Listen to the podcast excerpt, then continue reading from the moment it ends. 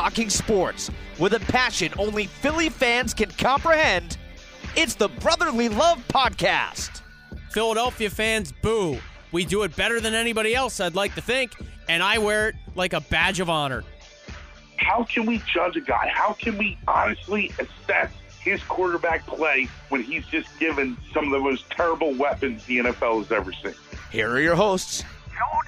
This is one of the more disappointing outcomes for a Philadelphia sports team in the last decade. And John Mita. But Ben Simmons, my God, learn how to shoot. It is the Brotherly Love Podcast, episode 199. Joe O'Donnell, John Mita with you. Johnny Mita, what's good, my friend? How are we doing, Joseph? What's happening? Doing all right. Long, long time no talk here. You know? Yeah, I don't have my uh, I don't have my wired in headphones for this one. I got the AirPods, and I don't. I never like the quality as much on the AirPods for whatever reason. So I'm a little bummed about that. But I don't have them handy. They're down at the office, so I got to make do with what I got to make do with here. A little early morning podcast. You can follow us on Twitter at B Love Podcast, and uh, we got a lot to dive into today. I'm doing all right, my man. Glad to hear you're hanging in there. Oh yeah. Um, let's try and keep this podcast a bit more real than, uh, say, Bishop Sycamore. What do you think? Oh yeah. Good old Bishop Sycamore. If anybody heard that crazy story, it was like some fictitious school had a bunch of like junior college dropouts, and they got on national television with ESPN to play IMG Academy, which is yeah, just like a high a high school football game, but they're they're not a high school. yeah. They're not Yeah. even a real school. No, and the coach had an arrest warrant out Yeah, for all these charges. and they're mean- on ESPN. it's incredible. You gotta love it. Unbelievable. Yeah. Unbelievable. Like so many people drop the ball at ESPN or wherever for this to occur. It's like mind blowing. Yeah. I'm sure there were some memos sent and some PP slapping at a meeting, you know, Oh, and maybe even some people got fired over this thing because, yo, that is crazy. First of all, I'm reading some of this stuff. I'm seeing pictures. I'm seeing it. They got their doors blown off them. By the way, it was 58 to nothing. IMG won it. yeah. Uh, they're the they're the real high school. Bishop Sycamore, the the make believe wannabe high school, uh, with a bunch of guys that are probably in their twenties or older, and and they just got their butts kicked and handed to them. But like the photo they showed of the supposed team athletic trainer, yeah. it was basically like some dude's mom with a fanny pack on. And the fact that the announcers throughout the broadcast were being like, something's up here. Like, we don't have this guy on our roster. This guy wasn't listed. Like, we don't know who this player is. We were told they have these recruits, but boy, it's not looking good for this team. Like, the fact, I, I wish I was watching it live. Oh, it would have been classic. Yeah, and just been like, what what is going on right now? You know what I mean? And then to see it all now in hindsight and to look back and to think about how crazy this is that nobody at ESPN did any any research or homework to figure out that this was not a legit deal and that it was basically a scam is great. Like it's just insane. We're talking about a billion dollar industry that broadcasts the biggest sporting events on the globe on a regular basis, and they got duped. It's kind of funny, man. I'm not gonna lie. I kind of, I'm kind of entertained by the whole thing. I mean, It is funny, but yeah, I feel bad for the kids at IMG. Like, you know, you, you, Yeah. I mean, some injuries could happen in a game like that, but think about IMG Academy. They pride themselves in being this football powerhouse, oh yeah, basketball as well, right? Isn't that where LeBron went? big time. Um, I don't know if LeBron went to IMG, maybe, but it's it's located in Florida, isn't it? I'm pretty sure. I don't know. It's just, I mean, to be a big program like that and to be on the other side of this scam is also like Yeah. just another angle that I find. It's like a Ponzi extremely out- scheme. It's like a Ponzi Yes. scheme for sports. It's incredible. Yes. It's I love it. Oh, anyway, so we got a lot to get into. Unfortunately, we have to mention Ben Simmons again because now he's in the in the uh, Philly media scene. Um, Yeah. We'll talk about the very tragic passing of Jimmy Hayes, the brother of Kevin Hayes, a former NHLer. Uh, the Birds have made some cuts. We'll preview their season a bit, and the fighting Phils are hanging around. Uh, Johnny Mita, where do you want to start? Let's uh let's uh hot stove, hot take. Let's uh let's just get Ben Simmons out of the way and maybe we'll never have to talk about him ever again. Yeah, I was. If we could only that. be I don't want to. if I we could be bring him up again until he's traded. Can we make that deal on this? On the I like that. Love podcast. Yes, I'm I'm we all don't in favor after that. this. Yes. we don't reference him again until he's gone All right, I'm with it. That- that because is I think we all understand he's not playing basketball in Philadelphia this year. Even if the Sixers get absolutely nothing for him, they're going to get nothing for him. So I- I don't believe he'll be here. That's my take. I think a lot of people agree with that. I, I think it's the most logical point of view. But he came out now and said he had a meeting with Sixers brass apparently, and he told them he doesn't want to be here. Well, guess what, Tips? It's a mutual feeling. There's no way the Sixers brass could want him. There's no way they enjoyed that meeting, in my opinion. They were probably like, "Really, Ben? Well, thanks for wasting all of our time. We've been trying to trade you since last year." I say Minnesota appears to be a logical destination for a lot of people. Let's just get it done. T Wolves get Ben Simmons. Sixers get a case of basketballs, a bunch of first round draft picks, and maybe some shooting guard. See you later. Get it done. Don't want to talk about this guy anymore. Hopefully, his recent social media posts, his Instagram videos of him shooting jumpers and dunking without his shirt on will get some team excited. And hopefully, the playoff videos and highlight reels and low light reels, they don't make their way to whatever team he's going to. Focus on his social media videos, get hyped up, and somebody please trade for this guy. Your thoughts, Sean Mita. Well, I mean, here, here's here's the thing that's just so mind blowing to I think not only me, but all the Sixers fans across the country. It's like this guy thinks that he was like mistreated badly here, like that the fans never had his back when he was missing free throw after free throw after free free throw, or seemed like he was having some mental blocks, and the fans did nothing but support this guy. Now he comes out, he got his feelings hurt because Doc Rivers came out at the end of the year and said, I'm not so sure he could be a point guard on a championship team. Uh, Joel Embiid came out and said some things. And now, you know, he's he's got his feelings hurt and now he wants out like a like a like a quitter. Fine. I'm totally content with getting rid of him. The problem is this, like uh, first of all, you don't dictate where you're going to go. Let's just let's make that abundantly clear right now. We will trade you where we want to trade you. You don't come in and, and if you start caving into players like this, it just sets a huge and a very destructive precedent, in my opinion. And I just don't think this is a time where the Sixers need to cave. You know, he wants to go. Bottom line is this: first of all, he can't go to the Lakers. Okay, he's like California high, right? Because he lives in California, got his new mansion, the poolside, you know, the grill, all the homies over, and everything else. Okay, you can't go to the Lakers because they can't afford you, and there's no room for you. You look at another team like the Clippers. You can't go to the Clippers either because they can't afford you and they don't have room for you. The Golden State Warriors, you really can't go to the Golden State Warriors because they really can't afford you either. And you could try to make a trade and maybe get rid of some of that money. But in order for this to work, you might have to do like a three team deal. It just sucks because, like, Damian Lillard, if he just come out and say, listen, I want to go to Philadelphia, we could find a way to make this process easier because then maybe we could get like if Portland didn't want some of our assets, we could get a third team and we could give them assets at two different teams and, and try to make a deal work for all sides. But you know what? I'm playing hardball with them. Like we will try to trade you, and you go have your you go have your agent go get us a deal. Find us a deal somewhere. You don't want to play in Minnesota? Fantastic. Go get us a right deal.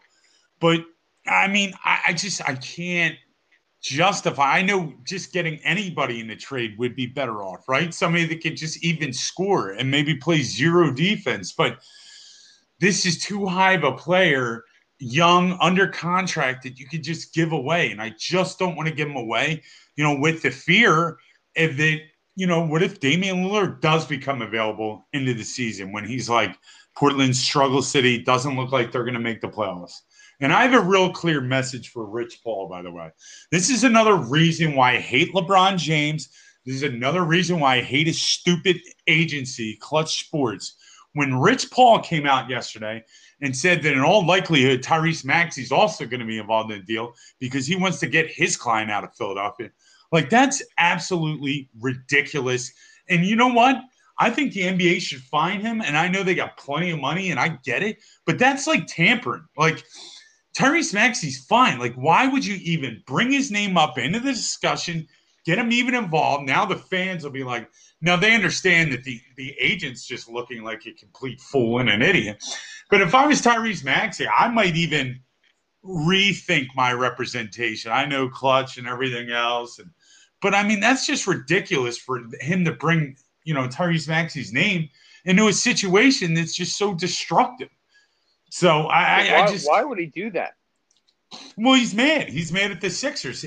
It's his leverage point, right? His leverage point is listen, I'll get all my clients out of Philadelphia, and I'll make sure that if I represent anybody from now and in the future, that we won't even consider Philadelphia as a destination, which just is just for it's so wrong. Yeah, And and, I- guess what? It's all smoke. Oh yeah, At the end of the day, the player can move on from you as his agent. And at the end of the day, if the player wants to go sign somewhere or wants to be traded somewhere, right, you know, who's Rich Paul to tell him no?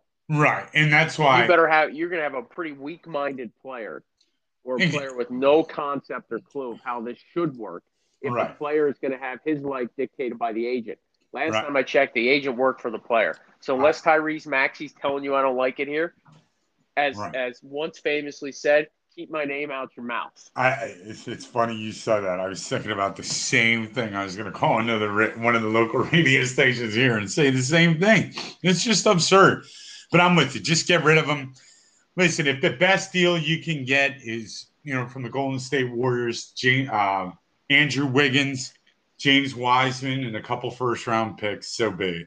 I mean, I just, but uh, Philadelphia has the eye on the prize, and I don't know what they have to do, but we need Joel to go out on a recruiting trip out in Portland Yeah. and Amen. find a way. You know what I mean? Like just Yep. he he's so good at that. I mean, you know, he was able to get Dwight Howard to sign here, but I think he can be very persuasive and the fit would be absolutely perfect and it would really give them a, a legitimate shot to, to win the whole thing if they're able to acquire him. Because I don't know that there's not many other like pieces out there like like the T Wolves. Okay, D'Angelo Russell, like they're not gonna, you know, they're not gonna give you, they're not gonna give you uh, Edwards, the shooting guard that I like, because you know he had a tremendous rookie year. So I, I don't know. Yeah, they can't. They can't. If they're trying Anthony to Edwards, Ben. Simmons, if they're trying to acquire Ben Simmons to take the next step as a franchise, say what you will about that, they can't dismantle their franchise in the process. Yeah, You know, they got to give up future assets and picks and stuff that. but know, I mean, it would be fun. It would be funny to send them to Minnesota. I mean, just because how cold, you know what I mean? It'd be like a Yeah. total shock to them. It would just It be. would be. So the fight and Phil's John Mater hanging around.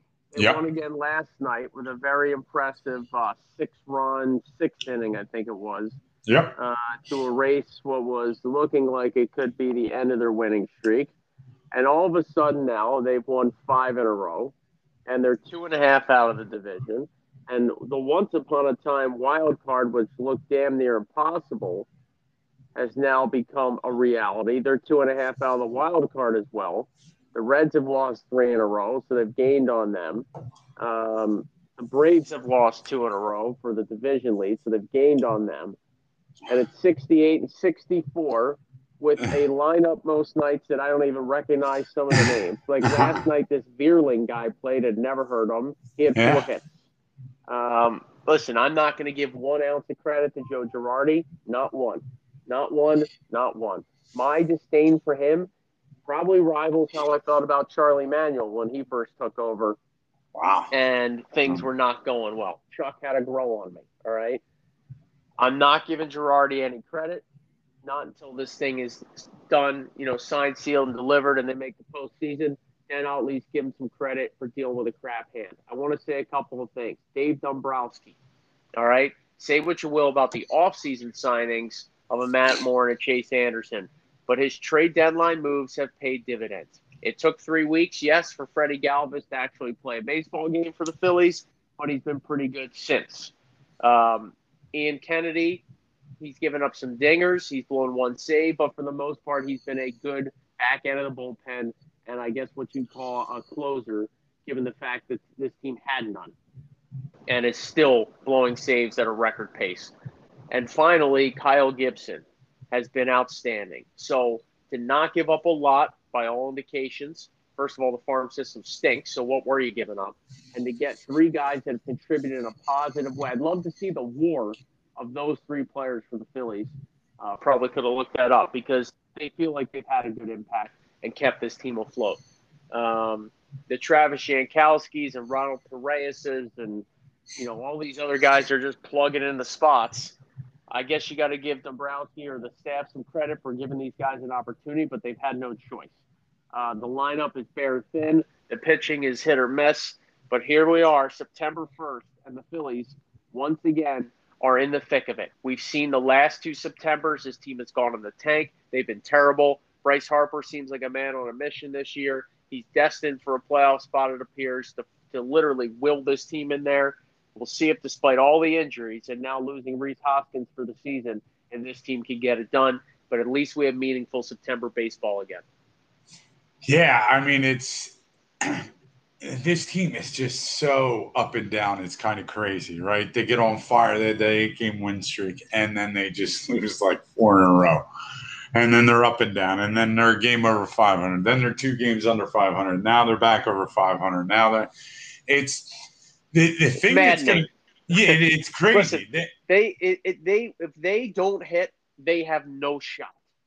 Right. Because their pitching is not dominant. Right. right? Even if Wheeler's on the mound, they don't have a shot because at some point he comes out of the game, the bullpen gives it up, or he gives up. You know, you you're stretching him. The other night he's throwing hundred some pitches into the ninth inning in a game they don't even end up winning, and it's like, what are you doing? But I just, if they don't hit, they've got no shot.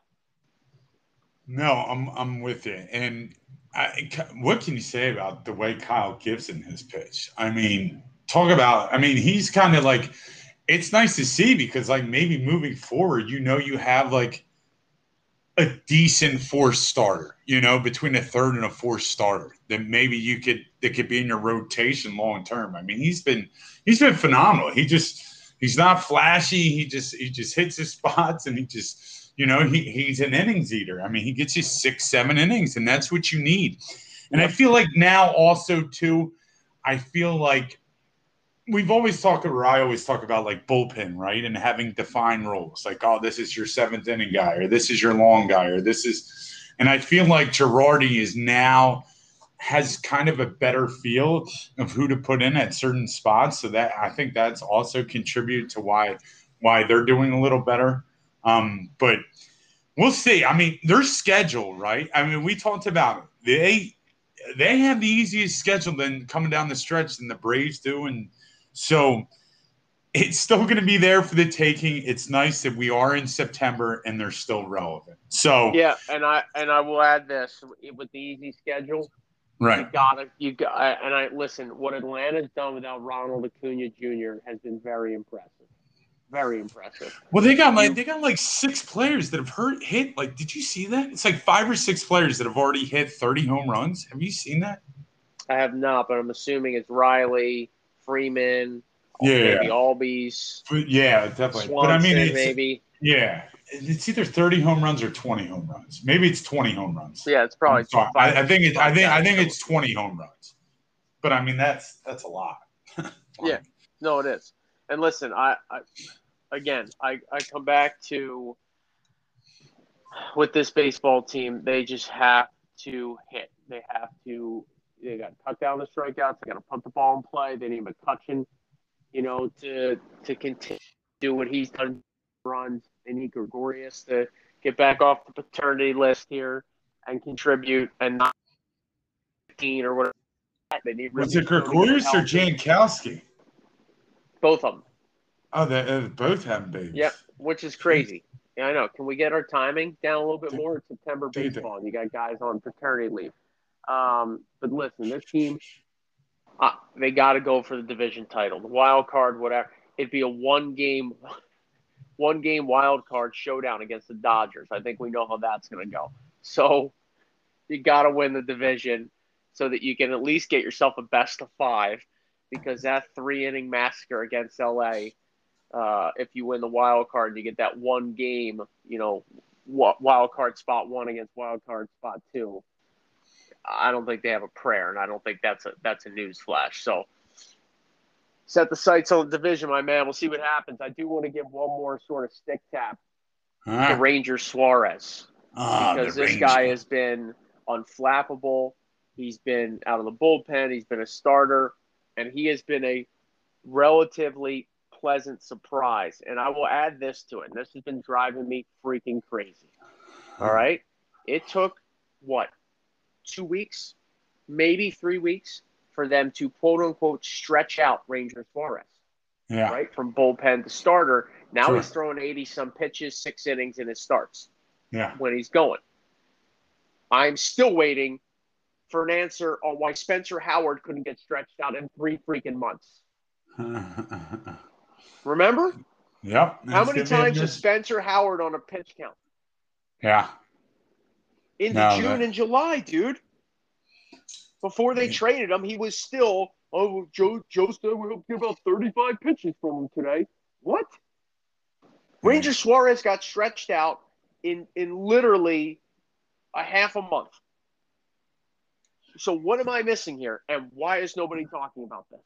I don't know, but it, it'll be interesting to follow Spencer Howard's career. Like if he comes out to be a starter, you're really going to have to uh, look at the development side of things. And you also mentioned that, I don't know if people know this as well, but the Phillies, Dave Dombrowski made some major moves as far as realigning um, the organization when it comes Yeah, to um, firing some people too. like firing a bunch of people like in the scouting department kind of just trying to revamp the whole thing so it'll be interesting to see how that plays over the next couple of years again we won't know these guys from an absolute can of paint so i can't tell you like oh my god what a great hire to you know bring in jimmy chitwood to watch the uh you know Yeah. basically monitor the uh the south america baseball so we'll see but Yeah, well, Uh, they need an upgrade in that in that area. Oh, I mean, they listen. This the farm system has hamstrung this team for the last decade. I mean, it's just clear and obvious. The reason why the Phillies won the World Series in 2008 is because basically most of that talent was homegrown. Period. Yep, Hundred percent. All right, Johnny Mata. Uh, let's keep it rolling here again. Birds, Twitter, birds. FB Love Podcast. Let's go to the birds. They've made Br- breaking news, Joe. Breaking news just came through. What do you got? Breaking news. Jalen Hurts is named the starting quarterback for the Philadelphia Eagles. that Breaking is news. breaking news. That is. Yeah. I felt like I just. sounder. Yeah, I know. The, We, need the breaking news siren. Like, Yeah. I, Oh, Uh, well, the, the one thing that was breaking news from the announcement of their quote unquote starters, I Yeah. just saw this before we jumped on, is that Jordan Mailata was named the left tackle starter. And at least that shows they're not being totally dumb with uh, with how they're constructing this roster and making their coaching decisions. Um, before I ask you about any surprises on the initial 53 man roster, Howie did say they would definitely add some players in the coming days. Now, you got to remember, no fourth preseason game, cuts are made. You get Right. sort of like a bye week before the regular season, so that's a little different. But, John Meada, have you liked how the Birds have handled the preseason with the starters not really playing at all? I think 10 snaps for Jalen Hurts, who you just said is QB1. Uh, many teams that have had way more success recently than the Eagles went with the more logical and uh, at times the tried and true approach, which is play your guys, get them some reps. I know some media members are questioning locally in Philly how they've handled this thing. What do you think about the Birds and the fact that guys just didn't play? Um, I think it's horrible, to be honest. I think it's a formula for disaster. I think we're we're we're, to find out. We're to find out if you're prepared to play Atlanta in Week One, and if they come out rusty as hell, you they can just blame themselves. Now, listen, I get it. They've had so many injuries over the last five years soft tissue injuries, guys in and out of the lineup. Look at last year with 15 different offensive line combinations. Get it, is to keep everyone healthy. The problem is this, right? You have a new coaching staff, right? Brand new. He's also a brand new play caller. So he's never called plays his entire lifetime. So now they, they're coming up with a system where how he calls in the play, then it goes to this guy, then it goes to that guy. Listen, this is all stuff you need to work on. The perfect time to do that is in the preseason. Now, I get it. Jalen Hurts had the stomach ache the one game he didn't play. But I'd be damned if he wasn't going to play a half of football in that third preseason game, knowing that that's going to be their last football action for two weeks. And don't give me these idiot beat writers. And yeah, I'll call out Eliot Shorr-Parks because I know you don't listen. But to come out and say that, uh, to come out and say like, oh, the Eagles are four zero oh in joint practices. What the hell does that even mean? How can you even how can you even equate a victory in a practice? It's not live. That means nobody can tackle the quarterback. And this is what I wanted to see. I'm going to see Jalen Hurts under a pass rush. I'm going to see him with his new shiny toy, DeVonta Smith, out there. Can they get their timing down? There's so many things, even with the new offensive lineman in and out, like guys that have been injured coming back just to get themselves back in football shape you're, you're not going to really understand how how great the speed of the game is unless it's live. So no, I think they did themselves a disservice. Look at what Andy Reid did, and he's a bit of a hammer. I mean, he has some of the hardest training camps that players describe how hard his camps are. You know, they're probably the most grueling camps in NFL. And he played Patrick Mahomes and his starters a full entire half. And he said, I have so many different offensive linemen. I'm really trying to get them to get that continuity down. That's what we need. We'll see. And they come out, they come out and smoke Atlanta. I'll be like, yeah, I'm an idiot. I love the way they're doing things. Now I know a guy like Sean McVay with the Rams. He doesn't play his starters all that, and I get that. And you want to see other guys trying to make your football team, but at the same time, when this is so new to you and you're in a new system, the the only way to get better and and to progress is to practice in live game situations. And you know what I don't like either? We turn the ball over to the defensive side of things. Like it's all vanilla playbook, and I get it. I absolutely get it. You don't want to put anything on tape for your opponents. I completely understand. My whole thing is this if you're not blitzing players, if you're not putting them in situations that they're going to find themselves in the regular season, how do you know how they're going to read and react to those types of things? You don't yeah. know that. So I it's just I just and, just not a fan of it. And Johnny made it on top of that, like who are you trying to fool other than Atlanta? Because once you play Atlanta, guess who has tape? Everybody else you're playing. Sure. You're really talking about trying to keep a vanilla for one team, week one. And you're not even getting your reps in to be ready for week one, it would seem. And to your injury point, I get it. However, you could argue that when guys aren't ready for gameplay, they're yes. not game conditioned. They Great can get point. hurt easy more easily anyway. You know, um, it's football. It's a physical sport. People are going to get yeah. hurt. I get yeah. it, but I'm with you. You know what happens? Me, somebody comes out and pulls a hammy right away because they're not in game shape. Let me ask you this. Yes. Do you think there's any logic to this at all, or any I don't want to say conspiracy theory, but like you know, I love a good conspiracy. Theory. I know you do. Do you think at all that the Birds would be willing to start slow this season, knowing the schedule gets easier, and figuring they'll they'll get their they'll work out the kinks the first couple of weeks, record whatever it is, mm-hmm. because their schedule in the back half is on paper easier, and they have a chance to get continuity and chemistry and make their push late in the year. You know, I've heard people say that, but my whole thing is this: why not start out hot? I mean, it's not going to kill you, right? Like, I well, mean, I, I get I it. would say their roster's not good enough to give right. themselves no margin for error, right? Well, right, right. Like if you start two and five, you yeah. know, and you got to go, you know, now the 17 game schedule, and you got to win eight games down the stretch, you know, go uh, eight and two or eight, whatever the numbers are, like you don't have the talent, we don't think, to be able to go like, oh, that's a win, that's a win, that's a win. No question here. We'll win six in a row. Like, like this team's not good enough. right? It's a four-win football team from last year, so that would make me nervous. The other side of it is maybe management is dictating all of this, which we think they probably are, which is why they brought in a yes man first year head coach. And on top of all that, there could be the hey, we don't care if we only win three games this year because we don't believe in Jalen Hurts, and we know the higher our first round picks are, the more capital we have, the better our draft chances next year. Yeah, I mean, And if they're punting on this season, and we find that out early, I'm going to be one unhappy individual. no, I mean, I think talent wise, listen, they have some pieces. I agree. Now- I think. now, look, how many- How could their now, defense? How could when their it- defense be any worse than last year? How could it be any worse? It can't. They've upgraded at safety position. They got another corner. They didn't Um, lose anybody, right? No, and that, it looks that was like that was good. no. They made a couple additions on the D line. Um, so I no, I, I think Right. they And brought in a, another linebacker. Yeah, and a new coordinator who I So if think is going to make a world and of he's going to emphasize takeaway. So if the defense, let's just say, you know, they they they take away the ball more, if Yeah. nothing else, right? That gives you short fields, gives you, um, you know, more opportunities to score, whatever. Like, I I just. I don't see any way the defense is worse. No, Okay. And if that's the case, then you're looking at the offensive side.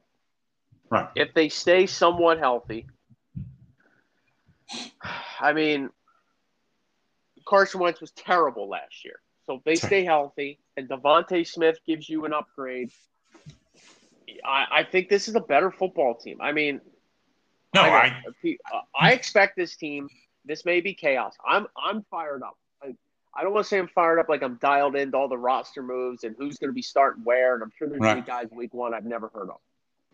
I'm not locked in like like the dream team year or Super Bowl or bust. right. But I think this team is going to su- surprise some people. Like I think this is a, I think this can be a ten and seventeen. Yeah, I mean it's a lot has to fall our way, but I I definitely see them winning.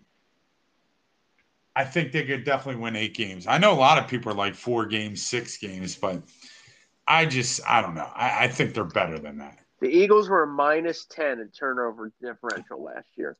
Listen, Chip Kelly came in. And, Chip Kelly came in and won ten games right away his first season, so it's not out of the realm of possibility. Yeah, I listen. I think it can be done. I think it really is predicated on a on a good start, which takes us Right. to And health. You know. And health. And the big thing is health, man.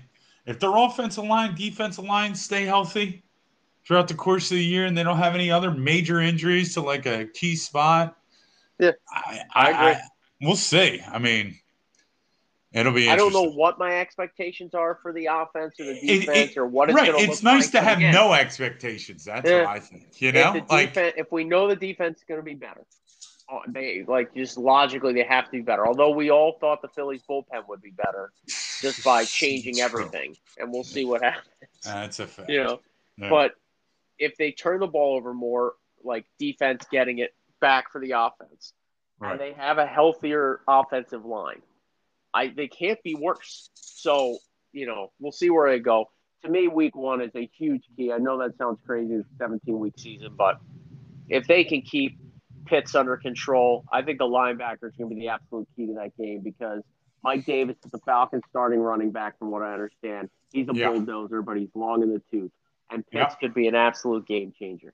You let Matt Ryan sit back there and have a wide open field to pick apart your secondary and linebackers. Well, I think long day in Atlanta. I, I think that is the greatest strength to the team is the Eagles' defensive line. Between they said Javon Hargraves is really coming on. He came on late last season. You know, between him, Fletcher Cox, you got Barnett, you got Josh Sweat, you got Brandon Graham, reliable. You signed Ryan Kerrigan. They have some young guys that have done some things. So, um, know, all their draft picks actually made the roster, which was very interesting. But except one. But um, yeah, no, I think we'll see. You know, I think turnovers, you know, taking care of the ball and turnovers, that's that's the success how you win in the NFL. Take care of the ball, co- take the ball away. You're gonna end up on the good side of things. They got to come out of the first four games at two and two or better. Yeah, And I, like think it. they can do that. I I think they can do that. I, I think people are higher on the 49ers than they should be. You know, I know they lost in the Super Bowl two years ago, and then they were banged up and didn't have their starting quarterback, and they were a grease fire last year. But, you know, that doesn't to me mean that they're just going to be right back on track as NFC contenders, although Vegas would tell you otherwise. Uh, you got the Cowboys in week three and the Chiefs in week four. I think we all know whether the Chiefs are playing on Mars or in Kansas City or in this case, Philadelphia. They might Yeah. beat Eagles by 60. But if you can find a way to go two and two through the first four, and maybe three and three through the first six, you then have the Raiders, the Lions, the Chargers, the Broncos in four straight weeks. That's a chance to maybe go three and one and have yourself a good football team. Now, here's my bold prediction. Having said that, I've just made it like middle of the road, just go two and two, go three and three. Here's my prediction for you. Are you ready. John Meter? Give it to me. the Philadelphia Eagles will enter their home game against the Chiefs on October the 3rd at the Linc at a perfect 3 and 0. Okay, let's go. Let's Oh. roll, baby. I like it. All right, what do you got? Uh, anything else before I just quickly touch on the tragic passing of Jimmy You, Hayes? why don't you touch on that? Go for it. Uh, man, you know, you s- when so Jimmy Hayes, pro hockey player. I don't think I realized how many games he'd played in the NHL, 300 plus. Wow. age of 31, couple of young kids, passes away very tragically and suddenly the other day, uh, the day after, I believe, his two year old's birthday party, Hmm. very much out of the blue and shook the hockey world uh, in a lot of ways to its core. Since then, you've seen and read and heard just a lot of glowing stories about what a great guy he was and an inspiration to kids in the Boston area. I mean, here's a Boston suburb kid that ended up playing for the Bruins, which is everybody's dream, you know, if you're a hockey kid growing up in Boston. So an inspiration to a lot of folks. Obviously, Kevin, his brother, plays for the Flyers. Um, it's just, it's one of those things where you see this and then everybody's like, hey, you know, tomorrow's not promised, right? Um, tell your loved ones you love them. And that's not an easy thing to always do. And we, we, we get busy and, you know, days go by, but I think it's just a reminder of how fleeting life can be, how it's not always fair. And this is a very tragic passing. Now, Jimmy Hayes came to Iowa Wild training camp a couple years ago, so I did get a chance to meet him. Uh, I mean, I booked his flight coming to Iowa. When he got cut from the team, I booked his flight to go home. He played a couple of preseason games or one preseason game for us in North Dakota. Uh, and basically, was, if I remember correctly, it was a favor from Bill Guerin. Billy G knew him. And when Bill Guerin took over Minnesota, he gave him a try, you know, hey, basically a tryout to our camp.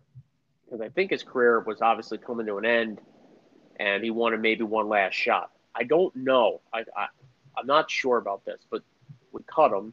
And that was the year that was halted by the pandemic, the 1920 season. And he obviously didn't play after that. I'm wondering if Jimmy Hayes' last pro hockey game was the preseason game with the Iowa Wild in North Dakota. Oh Because wow.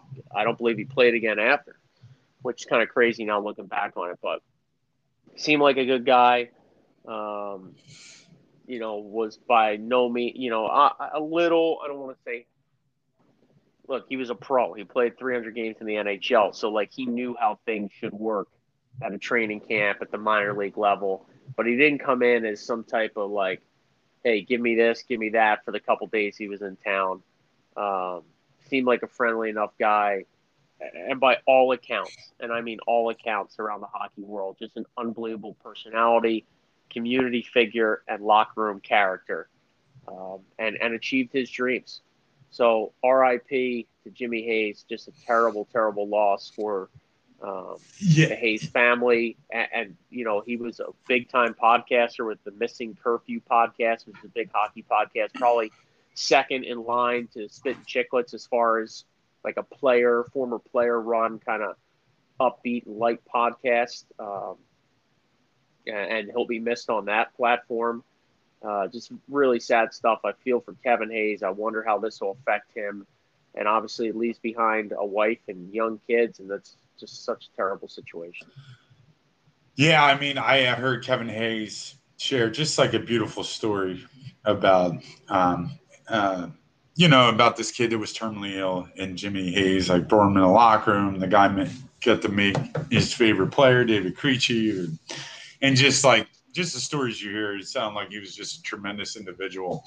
And just like you said before, Joe, you touched on, you know, saying goodbye to your loved ones. Um, you know, from my personal experience, you know, I lost my wife, and um, the greatest gift that I had um, that she gave us, or one of them, was for her to just let me know that things were winding down, and it gave me the opportunity to get some of the most important people in our life there to to to have that chance to say goodbye to her and that was one of those things that it's just that I'll never forget the outpouring of people that just showed up on one day's notice, and it happened to be July 4th, right? So, um, for everybody's all this, you know, spread out across everywhere, across the country, you know, during that time. And it's just, uh, so yeah, I'm with you, man. You never know. Um, life is too short. We should really, you know, live every day. Like I always said all the time, live every day like it's your last. And, you know, I don't say that to be grim. I just say that because, you know, each day is a gift. I'm staring at something on the wall that your brother in law gave me on my wall that says each day is a gift, and you couldn't be right. And, uh, you know, all of a sudden, I'll give a quick spread of love. I just want to spread the love to, um, you know, the 13 soldiers that lost their lives in Afghanistan.